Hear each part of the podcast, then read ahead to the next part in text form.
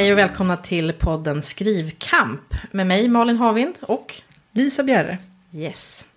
Eh, du Lisa, vi har ju fått vår första eh, lyssnarfråga. Ja, väldigt roligt. Ja.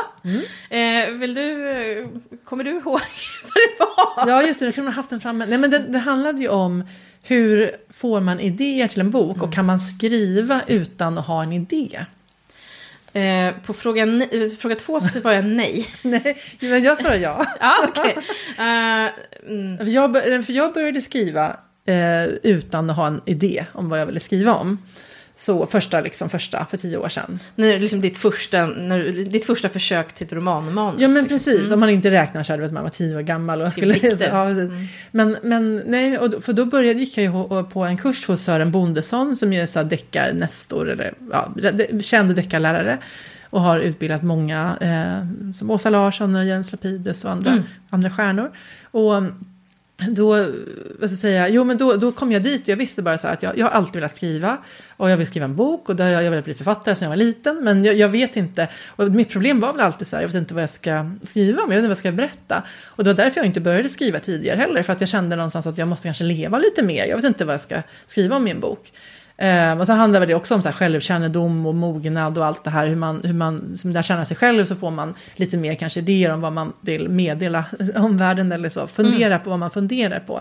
Men, nej, men då, då tyckte jag, då började jag bara skriva i, alltså i de här skrivövningarna.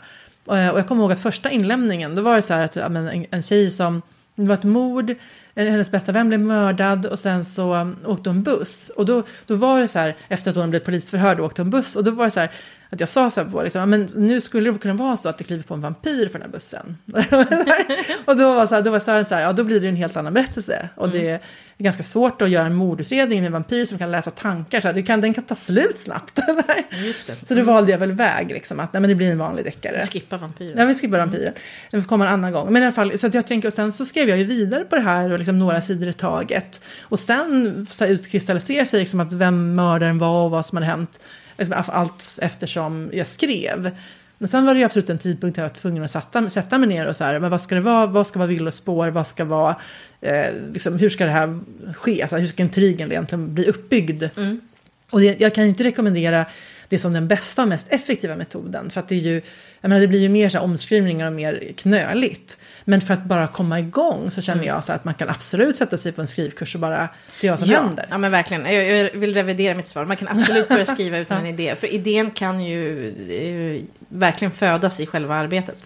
Ja, Men På skrivarkurser, eh, för jag har gått eh, jättemånga och eh, hållit sen senare då i ännu fler. Det är ju verkligen en av de liksom lärdomar att så fort man bara, men att man liksom, när man sätter igång, när det liksom skriver, de som går skrivarkurser ska börja skriva någonting, då ska man skriv nu i x antal minuter. Så det funkar ju inte att bara säga så, utan man måste ju liksom ha någonting, en, man petar in, det ska, det ska vara med en eh, Höganäskruka. Nej, Ja. men man petar in något, liksom, eller färgen gul ska vara med, att man petar åt något håll. Mm. Eh, och sen, då, det är ju verkligen inte att ha en idé, utan det är att sätta igång någon form av process. Det där som är en Höganäskruka eller färgen gul, det kan man ju sen rensa bort. Det kanske inte ens har, men det är lättare att börja utifrån någonting sånt. Verkligen. Eh, skrivövning och, och det är ju ofta skrivlärare duktiga på att ge. Mm. Jag gick en, en sån här, jag, jag fortsätter att gå olika utbildningar och kurser för jag tycker att det är inspirerande och man lär sig alltid saker. Så, så att jag åkte hos Lisa, Lisa Förare Vinblad till exempel. Mm. Eh, så att det var på distans. Eh, och då, liksom, då hade hon en skrivövning som var så här. Eh, ja, men du, jag tror att det var ungefär så här. Men du vaknar upp, eh, din huvudperson vaknar upp. Igår gifte hon eller han sig. Liksom, vad händer ungefär så här, där dagen efter? Och då dök det upp en sån historia om en försvunnen brud och liksom, alltså så här, liksom en, en sån, jag tänker man, man, den idén känner jag fortfarande så här, den skulle jag vilja skriva. Alltså, jag menar, Man kan liksom få idéer på det mest så här, oanade sätt tycker jag. Eller vad ska man säga, även en liten skrivövning kan ge en idé som sätter sig fast hos en. Och, och jag tror verkligen att det kan i vissa fall i slutändan bli en hel bok av en sån. Ja. Alltså det krävs en ganska liten grej i början.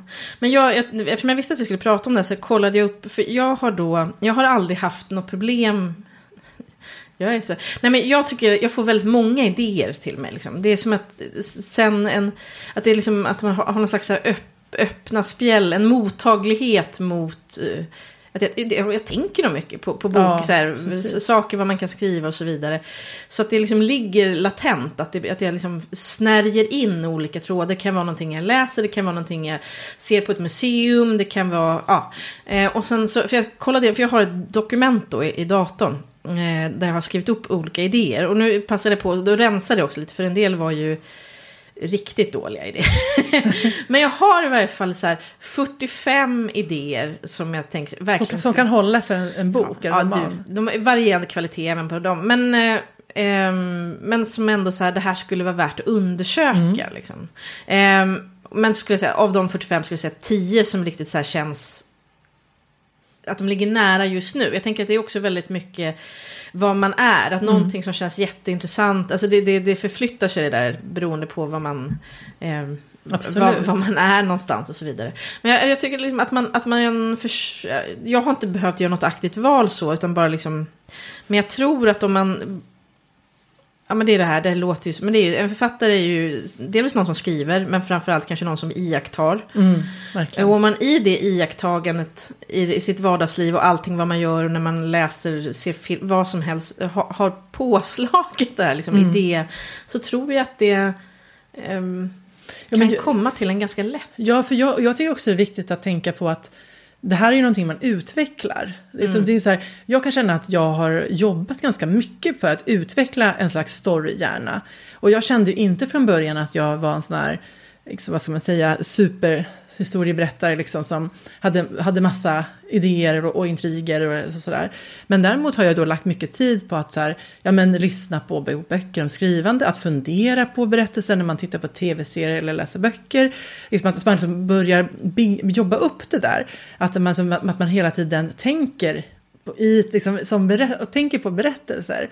Eh, och att liksom marinera sin egen liksom, tank, tankar i det där. Så att det hela tiden blir närvarande. För det är ju lätt tycker jag att tänka så här att ja, men jag är inte sån. Så här, jag är ingen människa som får tusen idéer till en deckare så fort jag går en promenad. Men, men, men det kan du vara om ett år. Liksom. Alltså, det är ju Ja. någonting som du jobb, man jobbar på att tänka, i, tänka kring idéer och, i, och de här iakttagelserna man gör. Hur, alltså, vad kan de användas till, leda till, vad inspirerar de till? Och sen faktiskt var det också så för mig att eh, jag tror att för mig var en förlösande grej att jag gick i terapi och sorgebearbetning. För då var det som att jag hade någon sån här, ja, men, alltså jag kände att jag liksom nådde fram till mitt så här inre barn som pratar om, så, som, som, som liksom var den här kreat- kreativiteten som alla människor har inom sig. Och som på något sätt, som jag på något sätt så här hittade tillbaka till i, i den här eh, i den här processen. För då var det, efter den, jag, här, jag har gått, gått i flera terapier, nu låter det som att jag är väldigt problematisk här, men jag, jag tycker att det är en, en väldigt eh, givande sak att göra. Eh, och, men just den här sorgebearbetningen var verkligen sån att efter det var det som att jag bara slog på en knapp. Och jag var så här bara, nej men det här var ju det jag ville berätta med det här första manuset. Som jag, som jag skrev från, utan att ha en idé. Det här var ju det jag ville berätta. Och nu liksom är den här berättelsen, så här, då kom det en berättelse som jag bara kände, den här måste jag bara skriva. Som var en sån här häxberättelse. Och, och det spelade liksom ingen roll att, att den inte, alltså inte, jag fick nej på när jag pitchade den och så liksom för, för ljudboksförlag. Men för de ville inte ha magi. Men det var som skitsamma, liksom, jag bara, det här bara måste jag skriva. För det är någonting som kommer inifrån mig. Och det har väl du sagt någon gång att Att, att alla har en bok som Ja. man behöver skriva. Och det var min sån bok som jag Precis. var tvungen att skriva.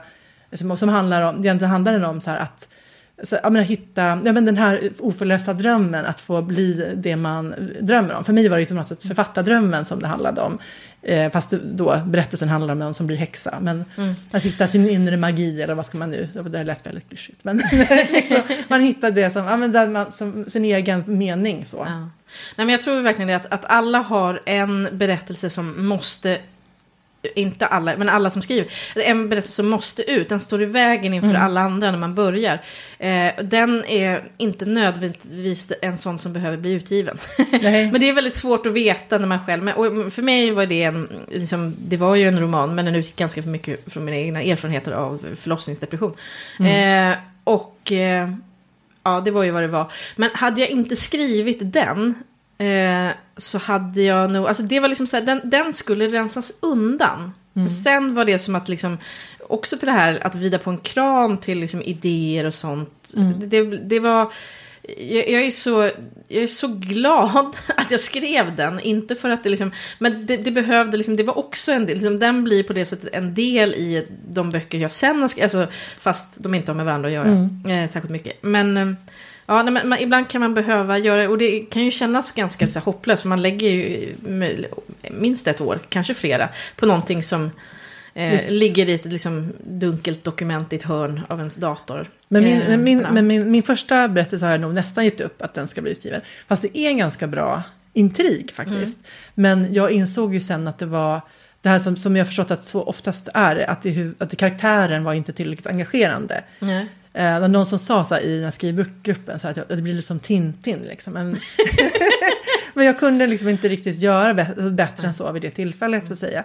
Men eh, alltså, det är bara liksom en, ett verktyg för författaren att, mm. som skickar runt i världen. Det blir liksom inte en människa på det sättet. Men, men den andra berättelsen om häxorna, den, den ska faktiskt pitcha för ett, mm. en förläggare. Så, så, att, så där hoppas jag liksom att det kan bli någonting. Men det är ju svårt med fantasy. Det är ju det som är lite, ja, men nu blir det ett annat ämne. Men, men det är, det är sådana som verkligheten ser ut. Att då tror jag att jag kommer, eller jag, jag tänker att jag får skriva den för en yngre publik. Ja. Skriva om den, alltså, att, alltså den berättelsen. För att, för att så här, häxberättelser för vuxna är inte, det är inte så himla många som ger ut det. Det är Nej. liksom mer, eh, och, men, men det finns en större publik bland yngre då. Just det, precis. Det är ju sådana här krassa, krassa saker man får förhålla sig till också, skrivandet. Mm.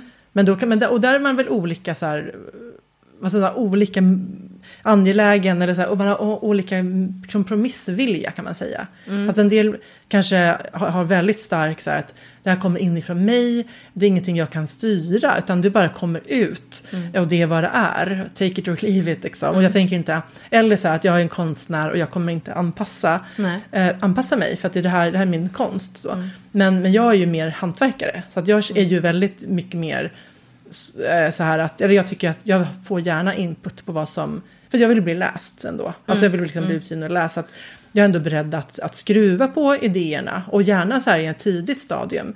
Därför att um, man kan liksom, alltså så att man inte behöver skriva om allting från, alltså när det redan är klart så att säga. Men det tänk, ja. Ja, men, jag tänker, men själva din, din, grund, din grundidé är ju någonting som du själv känner, alltså det är ju någonting du känner dig lust inför. Du, alltså, ja. så, och det jag tänker att det är väl själva kärnan ändå. För jag, jag tror det, det finns en miss, det är ju ganska många, fler än vad man vill delar av författarprocessen är ju inte så luststyrda. Utan det är mycket som är bara, nu sätter du dig och håller käften och redigerar igenom. Och så, det är liksom mycket så eh, nöta. Men är det någonstans, även om det är mycket lust också, men är det någonstans jag tror att liksom så här, lusten verkligen måste dominera då är det ju när man liksom är på idéstadiet. Att man väljer alltså att ämnet man väljer att hantera, mm. att det måste ju vara någonting man själv känner jättestarkt för. På ett känner starka varma känslor eller mm. känner våldsamt hat inför, vad vet jag. Men att det kommer ju inte gå att funka, okej okay, nu verkar det, nu verkar det vara poppis med den här typen. Alltså att man Nej, tänker men... för, för då blir det ju slätstruken skit. För det tror jag verkligen att läsaren känner, bryr sig inte författaren, då kommer inte läsaren heller bry sig. Jag håller med, men jag, jag tänker samtidigt att man kan hitta hitta saker som blir engagerande i de flesta ramverk på något sätt. Alltså för jag menar, jag har ju ändå skrivit utifrån Susannes idé Susanne mm. Kasselfeld som jag mm. skriver med. Mm. Eh, hon kom ju då med så här, konceptet, linje 17 ska serien heta, det är två poliser på varsin polisstation och de har lite olika kultur och, och så vidare. Och så den första historien ska handla om, om ett gängkriminalitet och, och en och pojke som hamnar i kläm. Så jag, jag, så, så, jag har ju ändå skrivit så här utifrån en annans idé. Men då hittade jag ju väldigt snabbt så här att Eh, jag, jag tycker alltid tycker det är väldigt roligt att gå in i så nya världar och lära mig nya saker. Så jag tyckte det var jättespännande att förstå mer om poliser. För jag hade aldrig, nästan aldrig känt en polis ens. Det var liksom ett så här, okänt territorium. Och jag tyckte att det här med gängkriminalitet, vad är det som driver unga pojkar att fatta det beslutet så att säga, att, att gå in i gäng och för, liksom förstöra sina liv. Eh, och jag tyckte det var väldigt spännande. Det var, det var ingenting jag hade kunnat, jag hade inte kommit på det själv. Alltså, jag hade liksom inte själv satt mig. Men när man liksom, vad ska man säga, har det i famnen så hittar man, tycker jag då, saker. Och jag är ju också journalist i grunden. Jag tycker, ju liksom, eller jag tycker att det är skitkul att förstå hur människor fungerar, hur mm. saker... Mm. Alltså jag har ju sån, den typen av journalist som gillar liksom att lära mig och förstå och utbilda, alltså vidarebefordra. Så jag är mer en, mer en, en, mer en nyhetsjournalist så att säga, alltså, som folkbildare. Mm. Så jag gillar ju det där. Men, men, men, ja, men det är klart att hade man inte hittat någonting så hade det väl blivit väldigt tungrot. Ja. Alltså då blir det ju bara som en, Ja, man kan inte, ja, men fast samtidigt så här, jag vet, inte- ja, jag vet inte hur mycket. Jag tror att man har så här eviga, om man tittar på liksom långa författarskap så tror jag att det finns så här att, det är klart att man skriver, det är nya böcker hela tiden, men att det finns några så här, att varje författare har några kärnämnen de rör sig kring. Eh, och det kanske inte är, liksom, det är inte ett så tydligt tema, men att det finns, finns i grunden där. Vad, vad, vet du vad dina är, Anna, om du liksom vill säga det? Ja, men jag, alltså, mm, ja. Eh, men någon, jag har ju, jag tror definitivt, om jag ska säga hoppa fram i tiden och titta tillbaka. Jag tror att det kommer vara, generellt kommer kvinnoliv, är ju, kommer det nog röra sig kring väldigt mycket. Jag tänker också mycket på ärvda, ärvda sår, eh, är ett sånt ämne. Och sen en, sak som jag tänker, att människor, varför, varför, varför vi gör som vi gör, nej men att det är så mycket i, ehm, jag fascineras av att det är så ofta vi gör tvärt emot vad vi egentligen vill och borde. Alltså, alltså ja, hur vi, hur vi håller på va? Vi är motsägelsefulla. Ja, vi mot, ja precis. Människans okloka. motsägelsefullhet. Mm. Ehm, men ändå, man tar sig fram på något sätt. Och ja, relationer tycker jag också är jätteintressant. Och hur man håller på. Och jag tror mycket också så här, mor, dotter, um, föräldrar, barn överhuvudtaget. Ja, det finns, mm. ja. Just nu, för nu har jag skrivit den här historiska eh, trilogin. Och jag tror att det jag kommer skriva efter det också kommer vara historiskt. Och nu har jag blivit så trygg i det här historiska. Så nu börjar jag tänka så här, kommer jag skriva någonting samtidigt? Jo, men det kommer jag nog vilja göra. Men då känner jag mig lite, det inser jag, så här, om jag börjar, eh, en, den idé, den idé, den samtida idé jag har som ligger så att säga längst fram på min lista. Mm.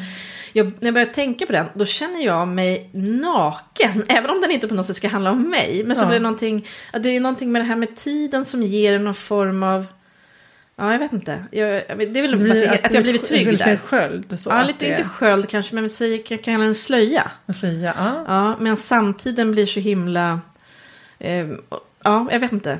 Det blir en balansgång. Men sen, det är också, jag trivs ju jättebra i historia. Jag trivs så himla bra med att Mm. vara i den typen av världar. Så att, då kan, och när jag börjar tänka samtidigt tänker jag att åh, den är så ful. Nej, men det, ja, det är väl för att Ja. man är mitt uppe i den. Eh, men eh, det behöver den inte vara. Det finns mycket som är bra också. Men... Eh, Men jag tycker att det är nästan oemotståndligt att få alltså, så här, skildra samtiden allt det här absurda och bisarra och liksom klassklyftorna och utsattheten. Det, tyck, det tycker jag är väldigt, det är det som är mest spännande för mig i linje 17-serien. Liksom att, att, att man får så här, göra små satiriska skildringar också, liksom, att man får lägga in lite... driva lite med det man står Ja, mitt men i. Ja, precis. Det, det tycker jag om med, med den.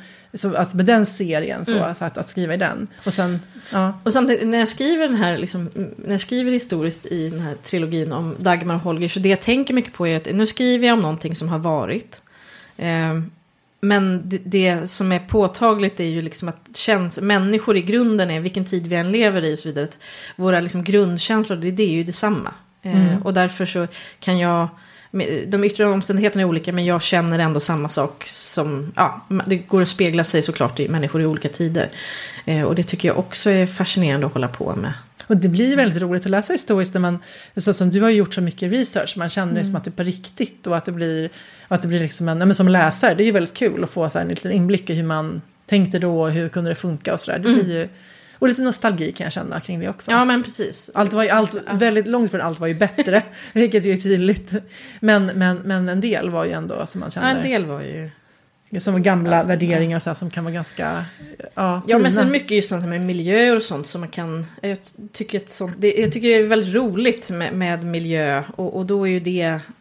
Ja, det är ju roligt att vara i historiska miljöer och, och kläder och så, den typen av eh, Men jag, jag skulle nog inte orka för att det är för mycket jobb faktiskt. Alltså, så, jag tycker att det är tillräckligt mycket research i, i så här, vad man säga, vanliga världen. Så, Ja. för det men jag tänkte också på det där där med liksom att hitta på idéer. Att jag, Mm. em, jag känner att för i början när jag, um, alltså när jag skrev fan, fantasy då, det här pixmanuset, då var det bara så här, att det, bara, nej, men det, var bara, det bara flödade. Mm. Det var så roligt. Och jag tänker att, um, som att det kanske ligger mig nära hjärtat, jag älskar fantasy och den typen av berättelser. Eh, och, och som att man bara kan hitta på. Men det måste ju ändå vara som en sammanhållen mytologi på något sätt. Att det Just måste det. vara... Den som- måste ha sin egen logik, Ja, men om den är helt precis. vansinnig. Ja, verkligen. Och det, men det, det är skrivet, det är i och för sig samtida, samtida så, det är så- en parallell värld liksom, att det är i vanliga Stockholm som de existerar. Så det är ju inte så här high fantasy att det, det är liksom en annan planet. Typ så. Och high fantasy, ja, det här är ju inte min poäng. så Det, finns alltså underkategorier. Ja men så- absolut. Ja, men för exempel Sagan om ringen, det är ju en helt annan värld. Ja. Eh, Men medan den här urban fantasy som ett, man oftast kallar det tror jag. Alltså man, då är det ju liksom att det, ja men det är i Stockholm idag. Men att vi vet inte om det men det bor massa häxor här som lever fattar. sida vid sida. Som har sin egen värld. Men, men däremot kände jag ju då när det gällde deckare så kände jag nog länge så här att jag har inga idéer. Alltså det vill säga jag kände så här, jag kan inte det, det är liksom ingenting som jag förmår. Att det var som, men sen så var det som då att jag tror att det som verkligen förlöste var väl att jag läste Kristina Olssons bok Hon har en bok, Skrivhandboken, Så, skrivboken, ja, men så, som jag tycker är väldigt ja, men trevlig och inspirerande och kul. Och då berättar hon att hon utgår, eller som jag förstod det, från offret. För jag, alltså, jag har ju en fascination för seriemördare sen, sen gammalt. Så jag har alltid tänkt att jag utgår från mördaren. Eh, och vad, vem skulle han vilja mörda? Hur skulle det gå till? Men det var som att det bara lossnade när jag insåg så här, Du just vände på det. Ja, Mm. precis. Jag vände på det. Så sådana saker kan ju också göra att man, alltså att man, man ser det från en annan vinkel. Mm. Att det bara lossnar plötsligt. Så här, jaha, men då är det ju, dök det liksom plötsligt upp en gubbe liksom, Mm. som man mördar då. Och då kan man ju börja tänka, alltså, det är lättare att hitta villospår utifrån offret. Mm. Liksom att, ja, men vad, vad sk- skulle man kunna misstänka kring den här, eh, en sån här person? Vad, Mm. vad skulle den pe- den personen kunna ha för konflikter? Eller vad skulle kunna finnas i den personens bakgrund? Så då kändes det som att det var, men så nu känner jag inte alls att jag har några problem att hitta idéer. Men Nej. det gäller ju på något sätt att hitta, ja men eh, vad ska jag säga, öppna för sin egen dörr. Ja men precis. Och sen och öppna. Och sen tror jag, något som jag alltid rekommenderar när jag håller skrivarkurser, det är att, att man har ett dokument i datorn där man liksom samlar på eh, grejer man liksom fångar upp som man inte riktigt vet vad man ska göra med. Det kan vara att man liksom hör ett samtal på, på bussen som är fascinerande, så skriver man ner det. Man ser någon som bara ser, jag vet inte, det kanske liksom, den har klädd på ett inspirerande sätt. Alltså man, Och så skriver jag ner det här. Eh, och det kan vara, och ibland så är det, no- man är med om någonting och sätter det igång och man, man, man skruvar på det här så skulle det kunna vara en karaktär i en du, du, det här som vi alla varit med om. Säg att du är på, liksom, du ska, du är på en offentlig toalett och så går du och, och tar i ett handtag. Det ser olåst ut och öppnar så är det en människa där inne men den har eh, glömt att låsa. Ja, Eh, det är ju jättejobbigt för samtliga inblandade. Men tänk, tänk så börjar liksom så här, ja det är man med om. Och så tänker jag, tänk om det är en människa som gör så där med flit för att den vill göra andra människor obekväma. Vad är det för det? Varför, varför så, alltså att man liksom, dessa små grejer, jättevardagliga, det här kommer inte bli en bok. Om, men man sätter, sätter igång Just olika det. typer av processer och då kan man skriva ner dem och eh, 99 procent av dem kommer aldrig bli någonting. Men ibland när jag känner mig liksom lite så här, man känner sig håglös, inspirationlös, då kan jag gå in och så här, finns det kanske någonting eh, som går att fånga upp och göra någonting av? Det kanske inte är en helt ny bokidé, men det kanske är Eh, Det kan vara en karaktär, Ja, det kan vara, ja, precis. Det kan vara en karaktär. Eller det kan vara ett samtal som finns i... Ja. Ja, jag skriver upp mycket karaktärer så faktiskt. Ja. Och jag känner också att, eh, alltså, att jag, menar, jag, menar, en, jag, den, min, jag vill skriva en egen serie efter att Susanne och jag har avslutat. Mm. eh, Eller i alla fall efter vi har pausat, för sen kanske vi fortsätter. Men Mm. eh, vi känner väl båda liksom, att det är också roligt att skriva eget också, Mm. liksom, parallellt.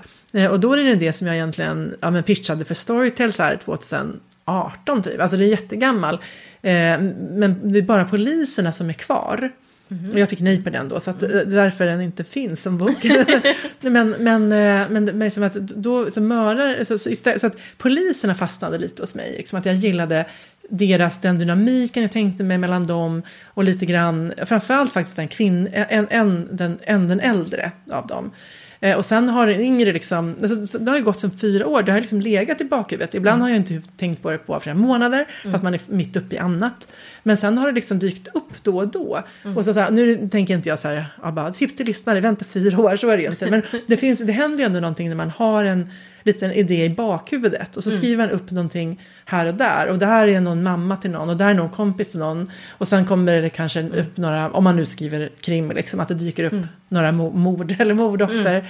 Och Jag, jag lyssnar gärna, jag älskar söndagsintervjun. Eh, Martin Wiklin, det är också Alltså där vill man ju mörda de flesta. Alltså det är liksom, det är så spännande personer. Och man tänker så här, ja men, ja men som att man kan inspireras både till så livsöden och att hitta alltså personer då, eh, alltså ste, ja, inte, ja, inte de exakt då, men liksom stereotyper eller karaktärer så här att vad skulle hända om man mördade den, den Seriemördare som mördar alla som har varit med i Söndags. Det är jättebra. Den här måste klippa bort, den ska du använda. Varsågoda. ja.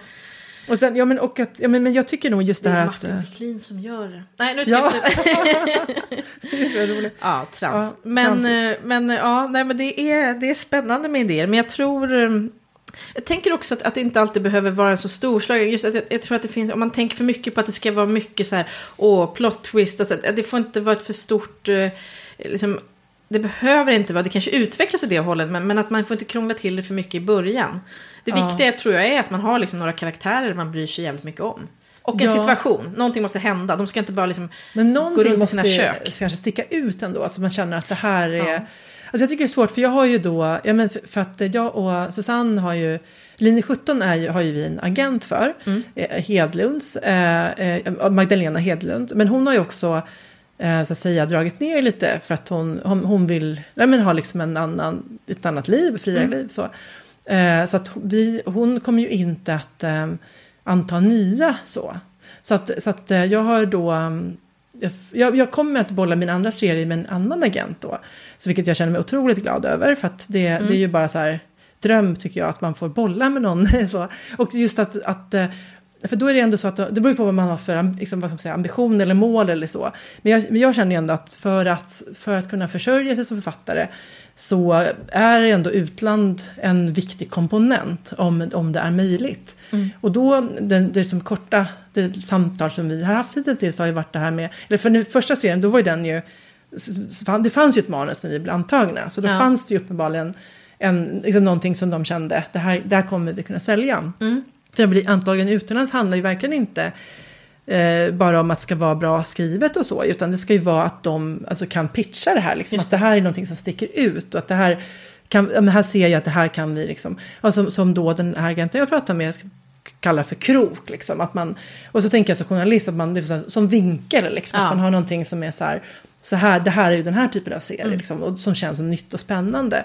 Eh, för, och då känner jag så här, för det är också viktigt om man, om man ändå tänker att man vill nå ut så, så brett som möjligt och, så, mm. och försöka och försöka få leva på författandet på sikt. Så. Om, man, om man har det som mål, och det är ändå många som vill, mm. så kan man ju ändå vilja skruva lite på det, för att, det tycker jag då i alla fall. Och där är man ju olika sagt, är man konstnär så kanske man bara känner att oh, kommersiella aspekten, fy! liksom. men, men, men jag känner ju mer att ja, men, det är väl bättre att få det stödet så i början. Det är ju fantastiskt om man kan få det, så att man kan, kan få till det så att det, så att det blir eh, Ja, så att det blir intressant mm. för, eh, för andra också. Mm. Men, då, men så, det är väldigt svårt att veta själv tycker jag. Alltså jag menar, alltså ja. om ens egen idé, liksom, eh, vad, är det något vad som säger, unikt eller speciellt eller någonting? Så det är svårt. Ja, men, men det, det, är verkligen svårt. Och det, jag tycker att det är så himla, alltså vad som, vad folk vill, ja, jag tror, man, jag tror att det är farligt att tänka på mycket så här att, att vilja du vet, lägga något i knä, något som folk... För också, folk vet ju inte själva vad de vill läsa. Eller det vet Nej. man inte själv. Ibland, någonting kan ju låta... Eh, Men det får man komma ihåg, att, det, alltså att, att, man hittar en krok, det handlar ju om försäljningen till en ja. utländsk förläggare. Det handlar ju inte om sen, alltså så här, läs, läsaren. Eller liksom, nej, det är ju så nej. många så här, ja. Eh, variabler där. Sen ska mm. det ju mm. vara precis, äh, skriv, alltså, vara skrivet, alltså man ska ju mm. vilja läsa det. Liksom, det. Det räcker inte bara med en... Nej, men absolut, det är ju olika lager där. Ja, det är olika lager. Och jag tror, ja, men du har absolut rätt. Jag är ju då, jag är inte lika, lika strategisk som du. Eller vad ska jag säga, jag är mer bara, oj oj, så det, så det blir. Men jag tror att oavsett vad så tänker jag att, att det ändå är någon slags, någon slags um, kärna av att man vill hålla på med det man håller på med. Att det, ja. att det liksom lyser igenom. Absolut, det måste ju komma från en själv. Ja, men verkligen. Ja, men, det, men sen är självklart att man ska liksom lyssna på och ta ett, och an, liksom, om någon har ett liksom, bra input så ska man ju lyssna på det. det ju... Ja, och, ja, men, och sen får man väl fundera på, alltså, själv på vad är skrivandet för mig? Ja. För att jag menar, när jag har gått hos Sören hos alla år, då har han ju Hans, han är ju mer en konstnärssjäl. Så. Mm, mm. Och han är ju så att, ja men om du skriver vad någon annan säger att du ska skriva, då blir det ju bara ett jobb. Ja. Eh, och jag, ja, jag förstår det, men jag kan nog landat ändå mer och mer i att, fast jag vill gärna ha det jobbet. liksom. Ja. alltså, då, jag vill inte skriva såklart att någon annan ska, det funkar ju inte, det måste ju komma från, själv- från en själv.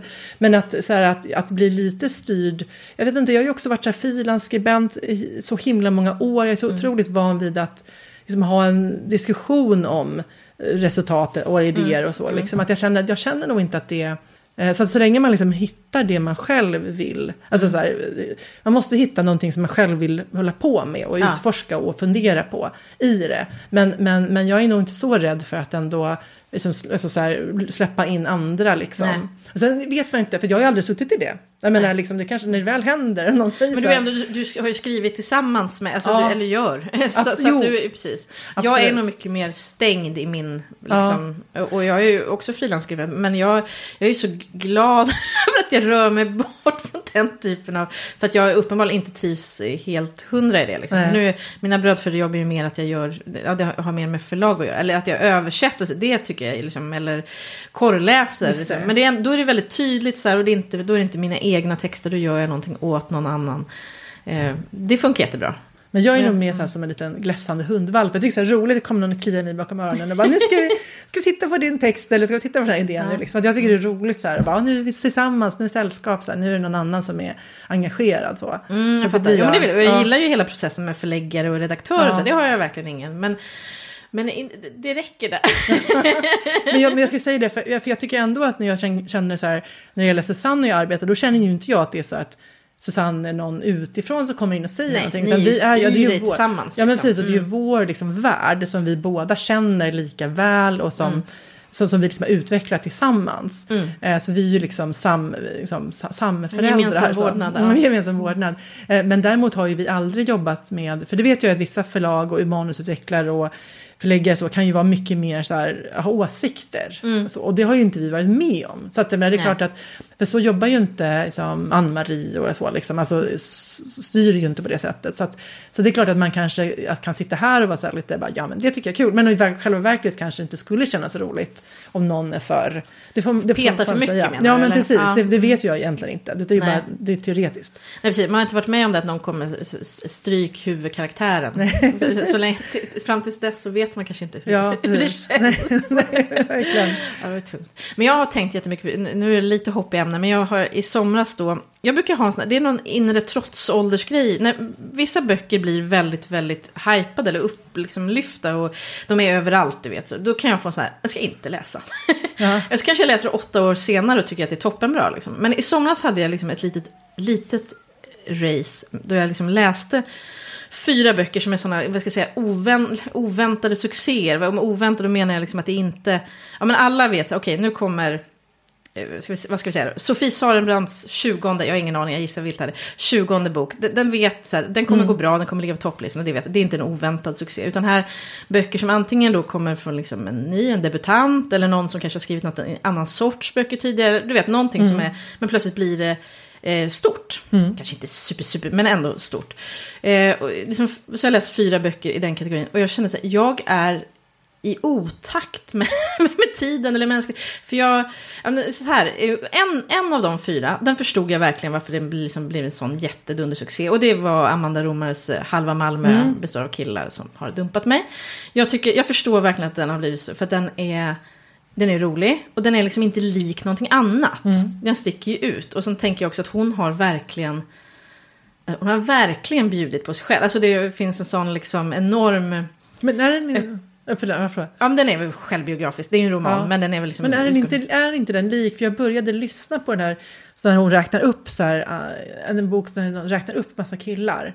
Som också Eh, ja, är det de- Sofia Rönn och Ja, just det, precis. Jag är Ja. lite Den har inte jag läst ännu. Nej. jag får, ja. Nej, de kanske inte är lika. Ja. Det var liksom att själva anslaget på dem känns lite, lite Ja, de, jag lika. vet att de brukar jämföras. Men Ja. jag, jag, där, jag, eftersom jag inte har... Jag Nej. hade inte läst något liknande. Och sen Nej. att hon är väldigt självutlämnande på ett liksom... Det, det, på ett sätt som jag tänker så här... Det ska belönas. Det är Ja. bra att hon, Ja. Ehm, för det måste ändå krävas ett visst mod. Jag menar inte att alla böcker, alltså, att bara att det, det behöver inte vara bra bara för att det är självutlämnande. Men Mm. Jag kan fatta att den har blivit så himla stor. Mm.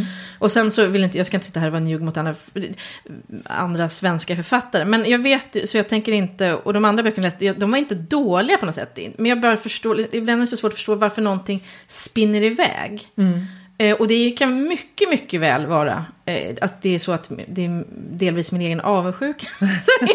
för att man liksom så här, ja det går bra, men den, den, tänk den där går så mycket bättre. men liksom, ja. Ja, Men- men, missun, precis, avundsjuka och missunnsamhet existerar. Ja, det gör det. Alltså, fast samtidigt tror jag inte, jag, tänkte, jag vill verkligen inte se mig som missunnsam, för jag tror ju inte att författare tar ut varandra egentligen. Jag tänker, att, jag tänker att läsning föder läsning. Att, Ja, absolut. Jag håller ju med, men jag kan tyvärr ändå känna mig missunnsam. jo, ja, kan- oh, Men jag menar, okej, mm. alltså, jag menar, ofta så är det ju bara avundsjuka, men absolut att missunnsamheten kan smyga omkring där. Och, Jo, det finns, det existerar. Men också att man inte riktigt, att jag verkligen inte, att jag blir, jag fattar inte, jag förstår inte grejen. Eh, jag vet att, jag tänker jag så att det jag kan prata om det är ju, Delia Owens kommer aldrig lyssna på vår podd. Eh, hon som har skrivit Där kräftorna sjunger. Och jag häpnar. Alltså jag läste den och jag bara, men vad, varför? Alltså, Jaha, jag tycker, jag har du inte läst läst den? den, nej. nej. Och då kan jag väl säga så här, det behöver du ju inte göra. för den är ju inte bra. nej, Verkligen. skönt, du stryker den. Det var, jag, det fick mig att tänka lite på... Alltså den har ju fått så här, typ 200 000 tror jag, lyssningar. Ja, enormt. Den ligger ju över Ja. 50 000 betyg på Storytel. Det är, Det är, och då är ju bara Storytel helt, så att helt helt, det är helt, den har liksom hamnat på topplistan igen nu ju med filmen. Ja, ja, precis. Det är ju helt vansinnigt. Och någonstans förstår jag, det är väl mig det är fel på då? För det är ju, eftersom det är så många, eller jag vet inte. Min pappa fattar- rekommenderade den varmt, han älskade den. Så att det, man hör ju, alla gillar ju den. Eller Ja, okej, ja. inte alla, inte du. Men, Ja, även men det är det, ju... Ja, det men, som är bra med den, säga, det är miljöskildringarna. För det är ju en väldigt häftig, det är en miljö man liksom aldrig har varit i, Ja. de här träskmarkerna. Ja, det det, jag, och det gör hon jättebra. Det, där känner man ju hennes egen, liksom, att författarens kunskap och intresse. Att det liksom, Ja. Men annars så är det ju liksom en, lite, lite liksom en coming of age historia. Eh, och så en liten pålagd känner krim, liksom kriminaltråd. Eh, jag tycker inte att de liksom gifter sig sådär jättevackert. Det, perspektivet är fladdrigt. Eh, men sen är det också många sådana saker som att den här träskflickan då som är huvudpersonen som ju liksom lever ja, men, i ett träsk och så här, Hon är hela tiden så jävla läcker va. Alltså det är så otroligt viktigt att hon, fast hon är så liksom lever det här jättehårda livet och hon är trä- så är det otroligt viktigt att i nästan varje kapitel betona hur sensuell hon är. Alltså det är liksom någon, Aha. det känns liksom lite, ja jag vet inte, jag förstår inte varför det är så himla och sen så lär hon sig om, om livet via liksom mm, killar hon träffar. Ja, nej men den... Nej men jag tycker att den... den eh, eh, Nu känner jag att jag måste läsa den. ja, precis. För göra. att få en åsikt. Ja. Ja, eh, jag tycker inte att den håller. Liksom, alltså, den, men det gör den ju. Eller jag har ju fel. är den, ja, det är, det är inte bara ljuden har gått. För att ljud kan ju också vara förlåtande. Ja. Eh, Men det, det är klart att den har ju inte alls gått bara bra ljud. Den har ju gått bra i alla format och i, i många länder. Så, så, Ja. så att det är inte bara så. Det är inte bara en bra uppläsare. Utan det är ju... Nej, jag vet inte. Jag liksom, lite, lite så här, lite... Men gillar du samlade verk? Ja, Mm. det gjorde jag. Ja, men då är det Jag fick ju eh, kämpa, jag, tror, så här, jag tyckte att den var liksom, inte då, men ett, liksom, det kanske var att det verkligen lossnade för mig när jag var liksom ändå 400 sidor in. Vad är det, 700 sidor? Ja, men det är intressant. Ja, Eh, jag, och, sen, och sen de sista 300 sidorna liksom, så rusade jag igenom som Ja. så. Och då tycker jag tycker ju då att helheten, att det var värt det. Ja. så så det, det var lite trögt för mig, men jag tyckte mycket om den. Jag kommer ihåg att jag lyssnade på den. Den var ju så här 24 timmar eller Ja, någonting. kan jag tro. Mm. Det var, jag, jag tycker oftast att, eh, jag lyssnar ju sällan på skönlitteratur annars. Eller så. Mm. Men just den tyckte jag var väldigt fin att lyssna på. För att den har ju så mycket idéer och det är så mycket filosofi och så. Mm. Så den sätter ju igång massa tankar. Plus att den var, jag älskar inläsningen och den var Ja. så här, om den är rolig och Ja. liksom. Jag tycker att, eh, nej men, och, och, men den- fyra timmar in kommer jag ihåg att jag var så här, nej men Ska jag ge den en chans? Ja, jag vet inte om jag 20 orkar. Ja, Ja. Men, men, men sen ville jag aldrig att den skulle ta slut. Jag. Skulle, liksom, jag skulle vilja ta 20 timmar till sen. Ja. För att det var så, bara att vara i den världen Ja. var så underbart. Ja, nej, men, för, men då, ja, då blir jag nästan så här, vi ska inte prata om de här böckerna, för liksom, då tycker jag att samlade verk är så otroligt mycket mer ett, ett, liksom, ett bättre hantverk, mycket just idéer, precis, att den väcker Mm. Tankar och den, eh, den är ju inte felfri precis som ingen bok, inte mina heller såklart, Mm. men, liksom så här, men att Där kräftorna sjunger känns ju då som en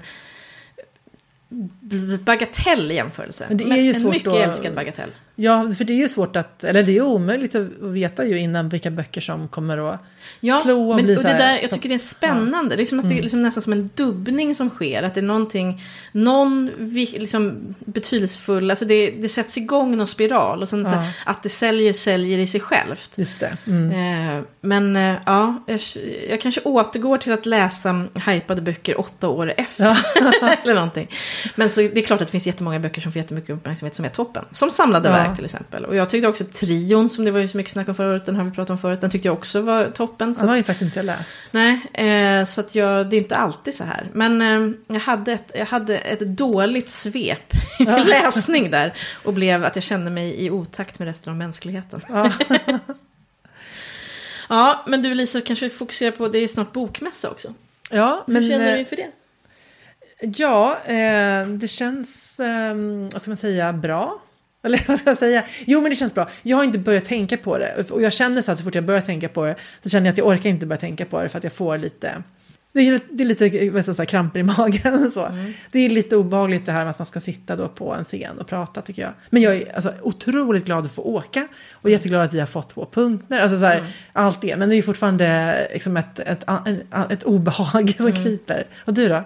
Jo, men det, det, det, jag tycker det ska bli jättekul att få så här, nu, jag var ju förra året på den här spökmässan. Men annars är det ju första gången med mina skönlitterära böcker. Jag har varit med mina fackböcker innan. Men det känns som att det på ett sätt är det och sen har jag varit som en helt, helt vanlig mässbesökare många gånger.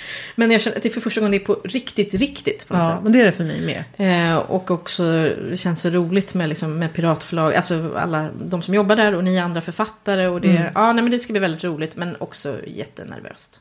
Ja, och jag, jag, men jag har bara en målbild nu. För att när jag var, när jag var där för här, fyra år sedan kanske. Med eh, kompisar eller från Malmö, vi sammanstrålade. Och jätte, jätteroligt och jag tyckte det var så, men så kul verkligen. Um, alltså, kom ihåg att vi var, vi smög lite grann så här, par, pa, Elite Park Hotel. Där, då, då visste man så här, här är författarna, brukar hänga. Och vi smög där lite grann tidigt på kvällen och kände oss lite nervösa och liksom att man känner så här, men man, är ut, man står utanför och man tycker att det är spännande och man så, så längtar in. Och så tänkte jag så här, bara, ja, nu i år, då ska vi ju ha middag med Piratförlaget på Elite Park Hotel. Så då kommer vi stå i den här baren och liksom ha rätt att stå där. Har rätt. känna, och känna sig förhoppningsvis ganska hemma. Ja. Och trygg eftersom man då har druckit två glas vin. Så det kommer kännas helt... eh, Ja, så det, så det ser jag fram emot. Och känna Ja. bara så här... Ja, nu, eh, här, nu, ja, i år får jag vara med liksom. Ja, ja verkligen. Ja, men det kommer, vi- det kommer säkert. Vi pratar Vi får prata vidare om bokmässan. Det finns Får vi mycket att säga kring den och före och efter. Ja, precis. Men eh, vi kanske ska tacka för oss idag. Ja, Tack, för att ni har lyssnat. Hej då. Hej då!